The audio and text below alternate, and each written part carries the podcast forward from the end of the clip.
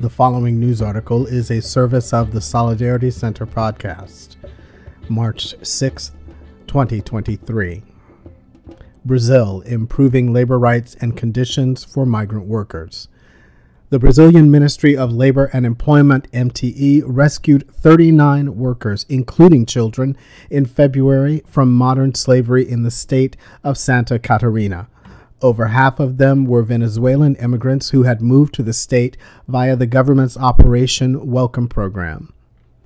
A construction company enticed the workers through social media posts in Venezuela, offering jobs, building warehouses, and promising good pay, safe work conditions, free housing, and meals for the workers and their families. When the workers arrived, however, they discovered that their housing lacked beds or bathrooms, and they were forced to build their own accommodations, which all of the workers and their families had to share. Meanwhile, none of the workers were provided signed labor documents, which means they were neither formally hired nor had they access to work benefits. Around the world, it is not uncommon for migrant workers to be promised decent work for good wages, only to find upon arrival to a new country that they have been tricked. Not unlike the rescued Venezuelans, they often face wage theft, unsafe working conditions, abuse, and exploitation.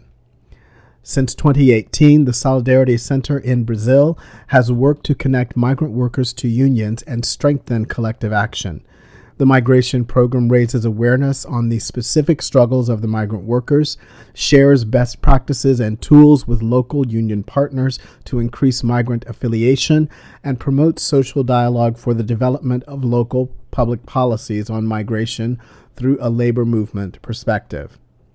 In recognition of its unique perspective and relationships with partner unions, the Solidarity Center was invited to join a new working group created by the Brazilian Ministry of Justice to discuss and propose a new national migration policy for adoption by the new government. The group held its first meeting March 3rd.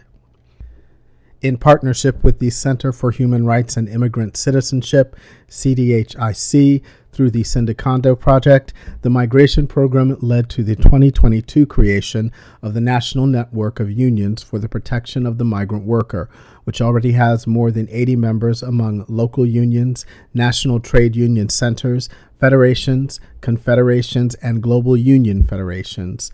The program also supported the General Workers Union, UGT Amazonas, branch in the creation of the Venezuelan Association in Amazonas, ASVM, which became a UGT affiliate. As of today, ASVM is the head of the Committee for Migrant and Refugee Policies of Manaus, the capital of Amazonas. The Solidarity Center with Brazilian Trade Union Federation, CUT's affiliate, the National Confederation of Construction and Wood Industry Workers, CONTICOM CUT, is working to strengthen union action and confront and combat precarious work through national awareness raising and affiliation campaigns in the combating precarious work in the construction and wood sectors. The project has mapped worker rights issues in the sector.